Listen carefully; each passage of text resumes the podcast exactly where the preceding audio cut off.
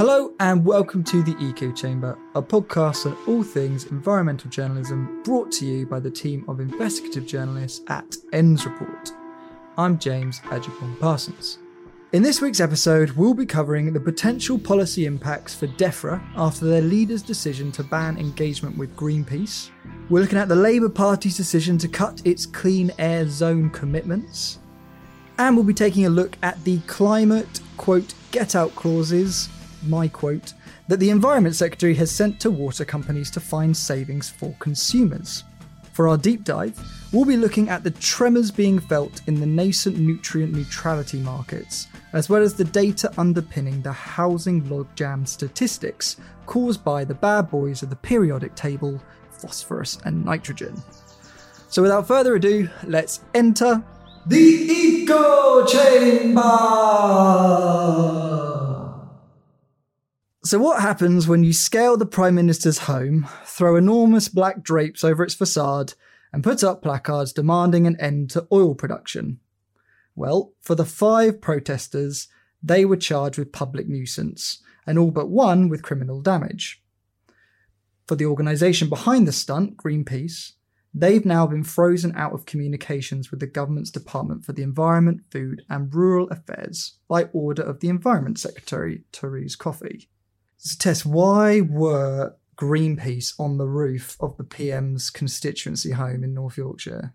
Uh, well, they were there because the Prime Minister had you know, very recently come out supporting the exploration of hundreds of new uh, oil and gas licenses in, in the North Sea. And this is something that loads of climate campaigners say we absolutely mustn't be doing. We need to be keeping fossil fuels in the ground. And this is a major thing uh, that a lot of um, you know, big climate reports say is you need to you need to stop using as many fossil fuels as we do.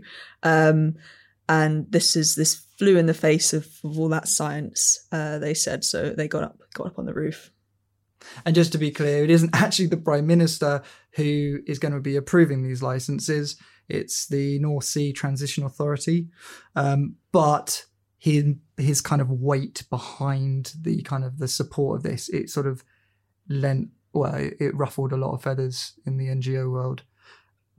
What about the impact of this stunt then, with Therese Coffey issuing sort of a communications veto against Greenpeace? What do your sources in the government think of that? Um, well, there's there's quite a lot of disquiet about it, to be honest.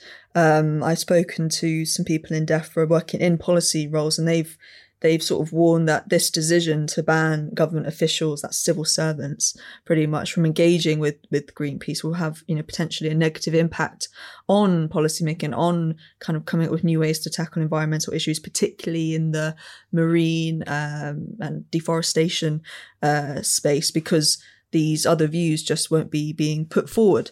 Um, I spoke to one particular source in DEFRA, uh, they said in banning people from speaking to Greenpeace, you've just stopped one of the world's largest environmental organisations from inputting into any sort of government policy progress, and that includes any challenge, any different views, and any feedback.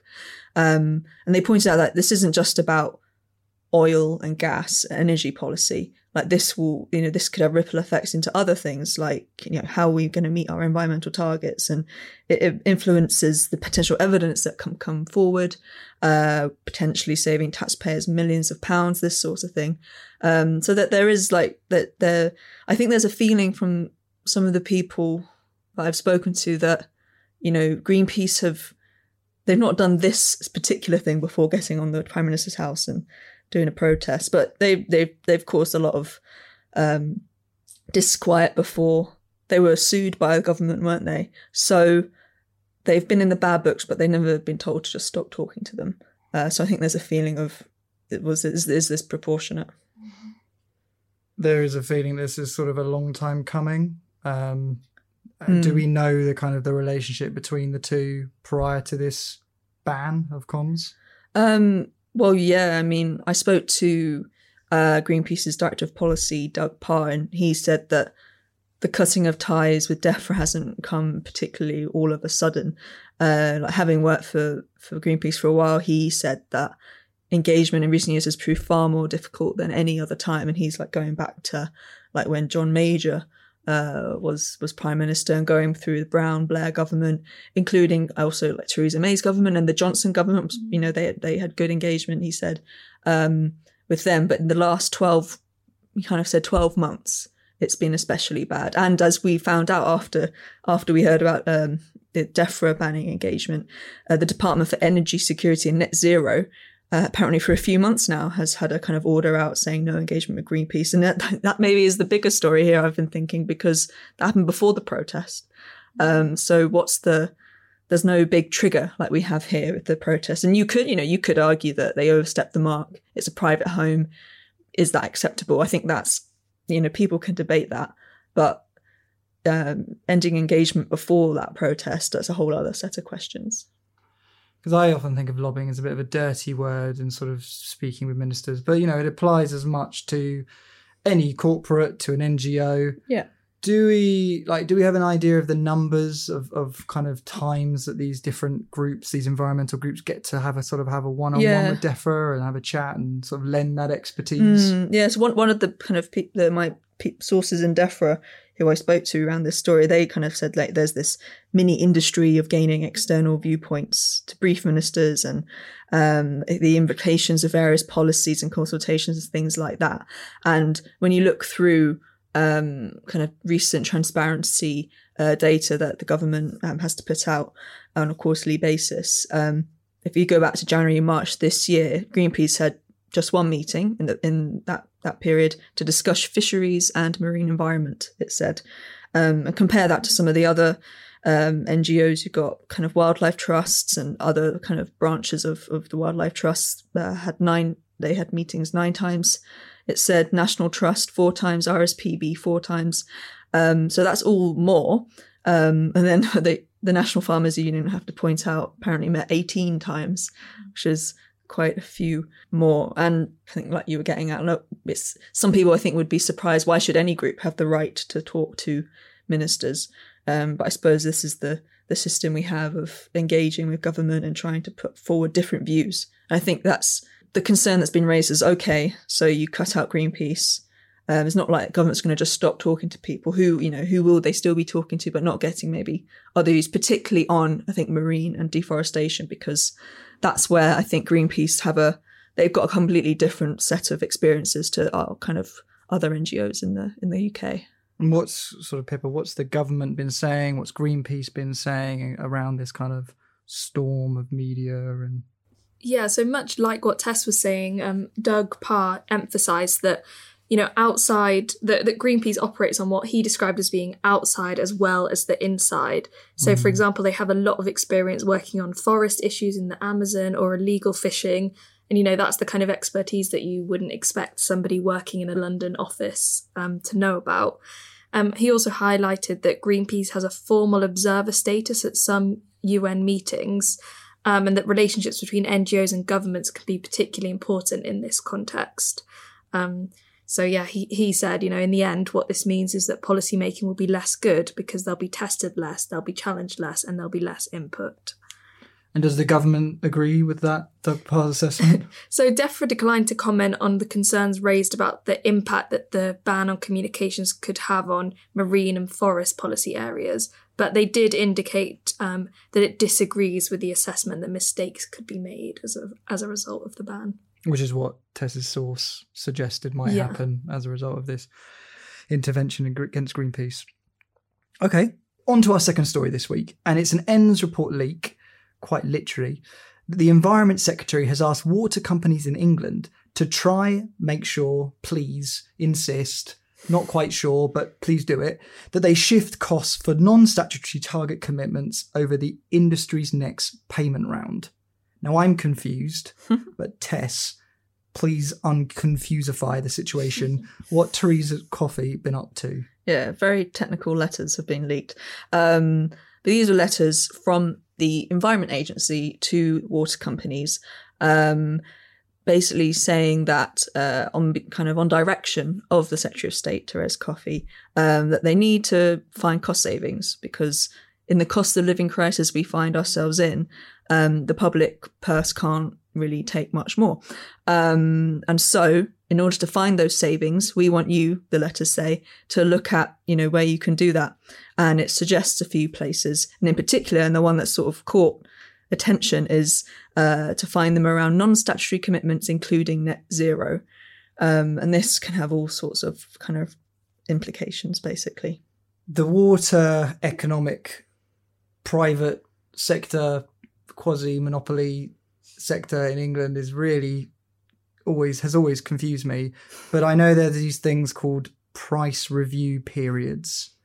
Mm-hmm. Now, so Coffey is sort of saying in this five yearly round of investment for water companies that hey, just don't invest in net zero commitments in this particular mm. round. Well, is that right? What the letters are saying is look at what you can delay because there's this current price review period, as you say, coming up, the 2024 one. And these are, yeah, they're carried out every five years. They're meant to protect customer interest and make sure companies are financed properly, carrying out their functions. Um, and it's, so the one that we're talking about here was meant to cover the period 2025 to, to 2030, um, with the final plans meant to be submitted this October. Therefore, anything that's deferred, you know, will be after, will be meant to be happening after 2030. And obviously, in that time, a lot of people say this is a crucial period for a lot of environmental uh, targets to be met, including uh, climate ones, which are interlinked. So that's what's the the worrying thing. She's not. No one's. She's not saying stop it. Don't do these things. And it, the letter, I should point out, does say we expect you to still meet your statutory requirements. We expect you to still um, you know, meet the targets in the storm overflow reduction plans. That's all about sewage spills. There's a clear direction. We still want you to stop, you know, putting sewage into rivers.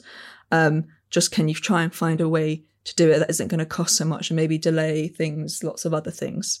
And it's those lots of other things which have got people worried. So, okay, I still want you to deliver certain outcomes for me, says Coffey, but don't do it potentially that way how could this impact you know what's the kind of law of unintended consequences here what, mm. what are hmm. people worried about so so what the so the letter says you know you should use nature-based solutions uh, for example, and, and, catchment permitting approaches, it says, to achieve benefits for environment and public, regardless of the fact you need to find savings. Um, but the concern we've heard is that uh, this steer, combined with the nature of the target framework, if you like, which for water companies focuses on or for water, the water industry, reducing nutrients in waterways and public water demand. This combined with the push towards delaying um, kind of net zero things um, could amount to a green light to prioritize carbon intensive solutions. So, like concrete, basically, concrete solutions to getting uh, pollution out of the water. Uh, and that's not what a lot of people want to hear because that means basically big engineering work so you can quickly get stuff out, um, but maybe not reed beds, maybe not um, uh, wetlands, which would deliver multiple environmental benefits. It would meet biodiversity requirements, which is one of the things listed as something that can maybe be deferred. So the cynic in me would think that this is potentially with a election on the horizon, they don't want to be seen as you know increasing bills, but it's not going to kick in until 2025. How has DEFRA responded to these kind of concerns? Um, well, they they've pointed towards the tougher enforcement and tighter regulation that they're seeking. A DEFRA spokesperson said that we have been clear with water companies, so we expect them to deliver the necessary improvements to tackle pollution without unduly impacting customers' bills. Regulators will be looking closely at company business plans to ensure they achieve both these requirements. Uh, they said, and they added that we also expect to see the biggest investment ever since privatization between 2025 and 2030. Um, and then, yes, that there, there is tougher enforcement and tighter regulation for the water industry, as well as supporting new rules from Ofwat on dividends and bonuses. But I'll add, just to go back to your point about being a cynic in the general election, I understand that I think Ofwat would be approving these plans. That, that official uh, approval would come through next year, possibly about halfway through next year, which may just coincide with a certain headlines. general election. Yeah, and some nasty headlines. Hmm. Okay, one to watch. And then on to our final story. And we now know, switching up from the Tories, now over to Labour, that its party has dropped the national commitment to clean air zones. Pippa, can you bring me up to speed? Um, so, just to backtrack a bit, in a leaked copy of the initial draft of Labour's national policy platform um, that ENDS actually reported on in May, it stated that, um, this is in quotes, Labour supports the principle of clean air zones and recognises the huge damage and human health caused by air pollution and the damage to our climate caused by carbon emissions from polluting vehicles. However, um, over the weekend, the Telegraph reported that it had seen um, a photograph where this paragraph had been scored out um, of the, the final document at the party's National Policy Forum, which took place last month. Um, and a Labour source apparently told the newspaper that clean air zones are a Conservative government policy and that the Tories are the ones who have pushed councils to introduce them. And they said, you know, Labour is not in favour of extra burdens on drivers during a Tory made cost of living crisis, and instead said that Labour's priority is growing the economy to improve living standards and tackle the cost of living crisis, not pushing up costs for hard working families. Um, they did say they're committed to tackling air pollution, but will always look at options to reducing air pollution which do not put burdens on hardworking families. So May 2023, all up for. August 2023, no way. Tory Mm. punishment. What is this punishment? What is a clean air zone? So, a clean air zone is an area within a city um, where a local authority has brought measures into place to improve the air pollution as directed by central government. There are currently clean air zones in Bath, Birmingham, Bradford, Bristol, Portsmouth, Sheffield, Newcastle, and Greater Manchester's clean air zone is currently under review after, um, if people can remember, when the mayor Andy Burnham pulled the rollout at the last minute. Um, and there are four different types of clean air zones that have varying restrictions. Um, but yeah, basically, kind of like the ultra low emission zone in London, the aim is to reduce pollution from polluting vehicles by charging the most polluting vehicles from entering into the zone. Um, and the different levels, so they go from class A to D. Um, I won't list them all, but that kind of that outlines which vehicles are included in the zone. Right, so anything from like lorries to taxis to private hire cars to your own car. Yeah. I mean, I'm from Portsmouth and we have a very strange CAZ where the person who has a car isn't charged for the CAZ, but you know, taxis and lorries and everything else is, which I don't know. It's, it's an interesting way of doing one. Um, class B, I think it is. Um, do we know if these CAZs work? Yeah, so there is lots of evidence to say that they do. So, um, an example is with the the Birmingham City Centre Clean Air Zone, um, and a study conducted by um, Birmingham City Council found that within six months of the zone being introduced, nitrogen dioxide levels had decreased by an average of thirteen percent. Um, so that is a huge, you know, huge improvement in air pollution. So why has Labour now decided to sort of shy away from clean air zone policy? So, this is all in the backdrop of the Uxbridge by election, which we've been talking and writing about quite a lot recently. For people that aren't familiar, the Tories narrowly beat Labour in Boris Johnson's former constituency, um, and Keir Starmer blamed this um, Labour loss on the London Mayor Sadiq Khan's plans to expand the capital's ultra low emission zone. Um, Keir Starmer's then reportedly urged the mayor to reflect on the impact of extending the scheme, and there's been kind of wide ranging um, you know, retreat from green policy from both Labour and also the Conservatives. Um, so, for example, Rishi Sunak has uh, ordered the Department for Transport to conduct a review of low traffic neighbourhoods, and now we're hearing this from the Labour Party. So, this is kind of this backtrack is coming from both major parties. I just also wanted to flag here, though, that I wrote a really interesting story this morning which is based on an investigation conducted by Valent Projects, which is a digital agency that addresses online misinformation. Um, and they observed what they said was, you know, a, a, campaign on Twitter of um, kind of misinformation around the ultra low emission zone policy in the lead up to um, the Uxbridge by election. They um, they said they observed a methodology which uses a multi-tiered digital architecture where different types of accounts undertake specific roles in a coordinated manner, which they say manipulates Twitter's algorithm to prioritize content from anti-ULEZ influencers. Um, and I thought, you know, this is really interesting. I mean, anyone that is familiar with talking about ULEZ or air pollution on Twitter will see that, you know, you say one thing about ULEZ and you are kind of bombarded with messages from kind of bot like accounts.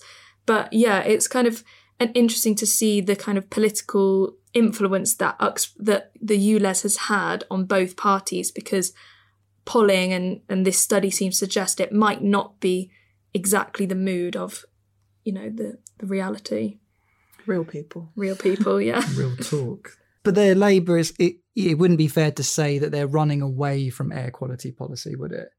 No, so in the draft national policy platform, it does also include a pledge to pass a Clean Air Act, with the document stating that the Labour Party would write standards for safe air developed by the World Health Organization into UK law. And this is something which the current government has consistently been criticised for not doing. Um, and the Labour Party has previously pledged to take forward the Clean Air Human Rights Bill, um, also known as Ella's Law, if elected. So yeah, it just seems that clean air zones, ULEZ is all something that kind of politicians on both sides are kind of tiptoeing around at the moment. Oh, a lot of big green news this week.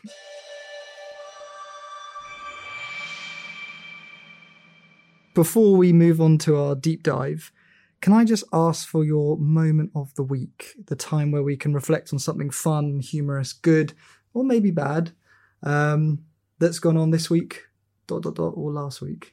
Pippa. So mine has to be a BBC story I saw about a university lecturer who is planning to live stream from a mountain ditch for 24 hours to highlight soil issues and raise climate change awareness. Um, yeah, I thought, you know, this is a real commitment to the cause. And if anyone is interested, I think it will be live streamed on Facebook at 3 pm on Saturday. Um, yeah, she'll be lying in the ditch for 24 hours, um, vocalizing a live numerical data stream from the sensors in the ground around her, which measure soil, moisture, and temperature. Rock on, prof. Yeah. What about you, Tess?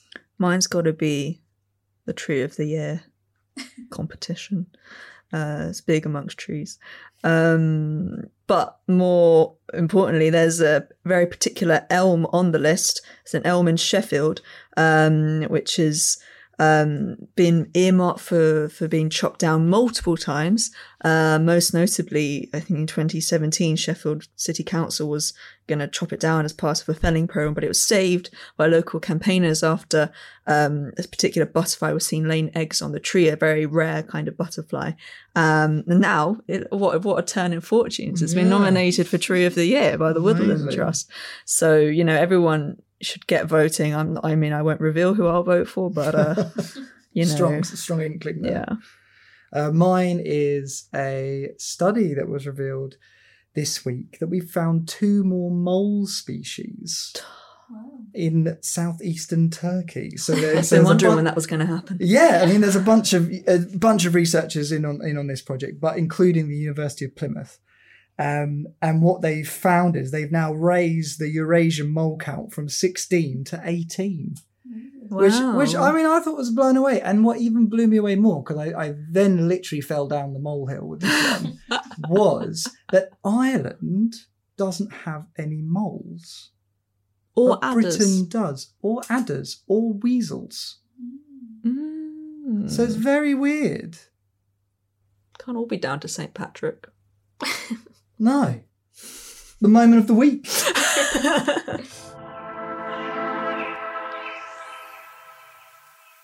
Right, time for our deep dive as we take the plunge into the nutrient rich waters of nutrient neutrality and the troubled waters of nutrient neutrality markets.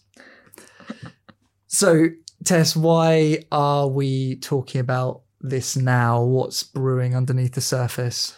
So let me take you back to July, all those many thousands of weeks ago. Uh, the Times reported that Prime Minister Rishi Sunak had intervened in a standoff, as they put it, between the Housing Minister Michael Gove and the Environment Secretary Therese Coffey uh, over Natural England's nutrient neutrality advice, uh, which the paper described as having brought housing developments to a halt across large swathes of the country. Um, that's true to a small extent. I mean, it has held up development. Um, whether or not it's it's kind of the the great ban that a lot of uh, we've seen some newspapers talk about it is another thing. Um, but this news came amid weeks of anonymous government briefings to papers suggesting that government was considering plans to override these rules, and that was big because what these rules are nutrient neutrality. What does that mean? Um, it's basically about water pollution. And if you have too many nutrients in water, it causes something called eutrophication. Um, and that can kill the wildlife in it. It causes algal blooms. It takes all the stops oxygen getting to the wildlife. It's really bad, and it impacts a lot of our waterways, and it imp- impacts a number of internationally protected sites. And these sites have legal protection, and so, um, based on a ruling that happened in 2019. Um, Natural England started saying to local councils, look, if you can't be sure that these developments you're looking to approve um, won't increase the amount of nutrients near these going into these um, protected sites, you can't approve them. It you might be in legal trouble. So that's where we've got to. Um, and so when the reports started emerging that the government's maybe going to just get rid of the rules, obviously that could have big environmental consequences and business consequences, which is what we're going to be talking about because a whole industry has started to develop around ways to solve the problem of nutrient neutrality. Because it's been a four year problem in waiting. And in, in that time, people are trying to develop these solutions, you know, uh, setting offsetting land and Yeah. tree planting schemes. Yeah, people have tried lots, like you said, like kind of taking farmland out of productions being Right. a big one and turning that into uh, wetlands is a big one because wetlands are great basically at uh, absorbing nutrients, if you like, um, and various other schemes. But Which is Yeah. great for plant growth because I, I, you know, let's not vilify nitrogen and phosphorus. I, I started off the piece saying the bad boys of the periodic table. They are, you know, we they are macronutrients essential for life, but we're just talking about excess amounts of. yeah, Yeah. moderation in all things. Moderate, exactly. So in this four year build up, there have, you know, and and I, I remember Boris Johnson once saying when he was PM that he would, you know, provide a Dyno-Rod to unplunge this situation, this problem Mm. of of blocked housing. But they there have been players working to, to come up with solutions. And now what are those actors saying to you? Well, so all this, the kind of the mood music that's come around in the last month or so, saying that actually maybe we'll ease the ease the nutrient neutrality requirement. It's caused huge uncertainty uh, in this new kind of market, this new natural capital market. Um, and you know, I've heard from from some kind of of these kind of new businesses, and they've said one in particular, they've seen investors taking a step back on schemes which could, they say, unlock thousands of homes uh, in this development logjam. But now they're having it's the un- and business hates uncertainty. We hear this all the time in regards to uh, all sorts of sectors, and it's true here as it is everywhere else. Um, Gabriel Connor Streich, who is uh, the founder and chief executive of Greenshank Environmental, which is one of these businesses that's been set up to work with developers to find ways to get houses built in an environmentally um, good way.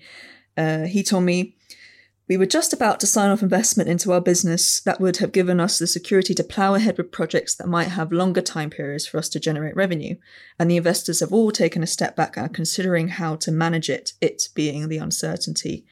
Um, he said that you know some people have been a bit bullish about it, saying, well, you know, let's let's see what happens. But he's got a strong sense that as soon as anyone has put hand in their pocket, get the money out, which is going to be needed soon to get a lot of the schemes that certainly his company's working on, things will start grinding to a halt unless some certainty comes forward. So what's the scale of the problem at the moment? Like what are we looking at Mm. across England? Oh, well, it's it's a good question because the actual numbers on how many homes are held up uh, is not that easy to answer. So the Home Builders Federation, which is um, the membership body for the housing development sector, um, and they, they say they represent about 80% of the industry. They say that about 145,000 homes are delayed because of um, what they call Natural England's ban, uh, nutrient neutrality ban, and that's across roughly 74 local authorities in England. So that's the only real number that we have out there publicly. Um, and I've looked into that number a bit because, you know, you see it kind of splashed across newspapers and Yep. you know, it's used by politicians uh, to say, look, we need to do something about this. We need to hurry up and maybe ease the nutrient neutrality requirements.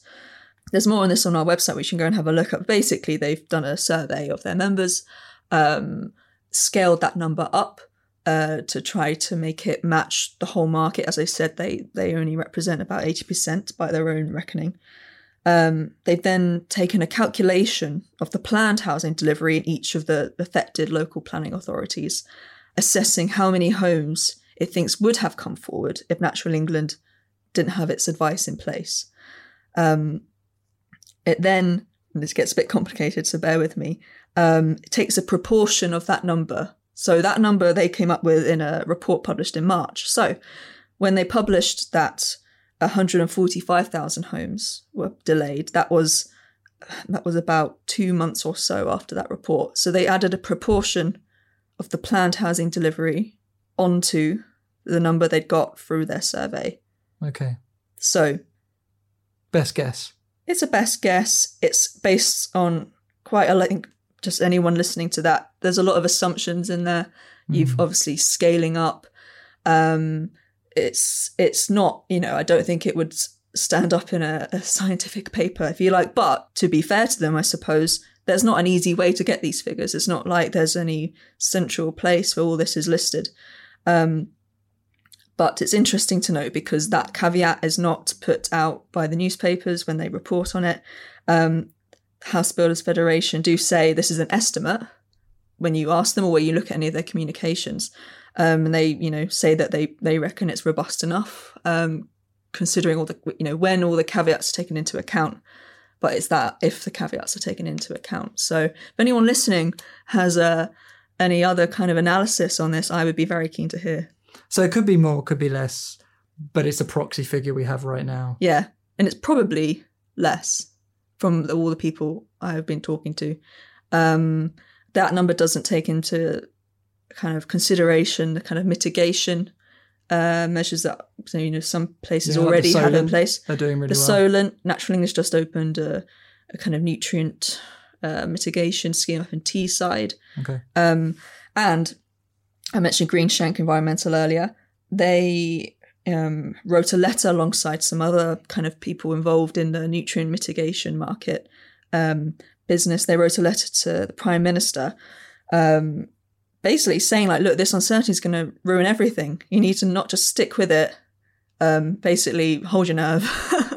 um, we're bring, we've got plans to bring forward." Oh, well, when they when they surveyed, so this is another survey, I have to say, when they surveyed their um, the kind of the people working in this sector, they reckon they've got about seventy seven thousand houses they can that can be mitigated through various schemes. Um, that's some that are live and some that are in the pipeline, so not live yet, but they're coming. But it could all go Right. if investors are pulling out, or if you know it turns out if a landowner looks at their kind of situation and thinks, well, if this nutrient neutrality requirement might not be a thing in a few months, am I really going to commit cash or anything It's like so that? interesting, isn't it? Because all the big government policy plans are always banking on private investment coming down the line. it's exactly what they talk about. It's particularly this conservative government. They say, you know, obviously the the public the, all the, the public sector needs to support and provide enforcement, but we really need private money. That's the that's been the line for years. Is that we need the private sector to come in, give the money, uh, pump this whole nature recovery strategy that the government is, is apparently working towards for 2030. Um, but this is doing the exact opposite of that. When will we, won't we know what's happening next then? Well, quite. Um, according so, currently nothing has been happening for a little while, but according to a Westminster source of mine, DEFRA is, is set to hold a ministerial meeting uh, with peers in early September to discuss nutrient neutrality ahead of the Lords' debate on the issue for the Levelling Up and Regeneration Bill, which uh, in that Times piece where they first started reporting on the the rumours, um, that's where the government was maybe looking to to ease the requirements. I should say it's normal for the government to meet with parliamentarians to discuss legislation. It's not particularly weird, um, but the timing of the meeting has seen it, you know, put to me that it, you know it could suggest something's afoot. But what exactly may is is still a bit unclear. Um, what we do know is that for any new amendments to have been tabled by then, so in time for that next, you know, bit of the, the parliamentary process, um, if following procedure, the government would need to have done so, scheduled those amendments by 25th of August. um, which is when the deadline is. Okay. And that's pretty soon. And you know, we're in the middle of recess at the moment. It's August. I don't have the sense there's loads going on in DEFRA currently. If they don't make that deadline, then it would be much more difficult for them to schedule anything. It would be difficult to schedule anything truly dramatic like scrapping nutrient neutrality Yeah. in the leveling up bill.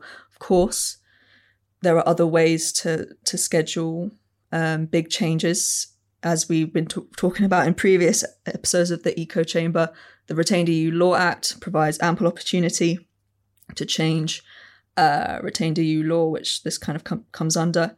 Uh, the Environment Act itself contains um, kind of uh, sections which could could see the government change parts of uh, the legislation impacting this. Mhm. Um, so there's lots of other ways it could happen. But September is the is the time to watch the leveling up bill. That's what the government has briefed. It's going to be looking at whether it comes to actually look at it properly and think, well, we haven't really. If they really want to do anything dramatic, they haven't got much time.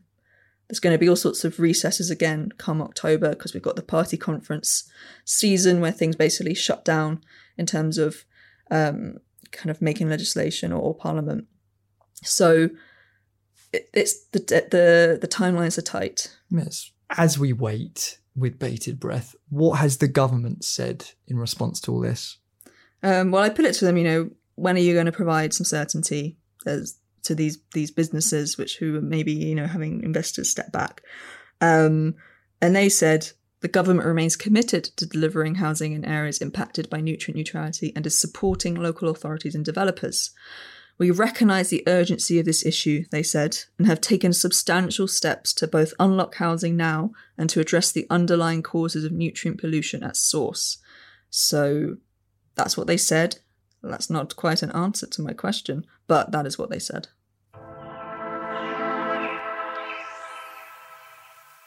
And that's it. My thanks to Tess Colley and Pippa Neill for coming on to this week's episode of the Eco Chamber.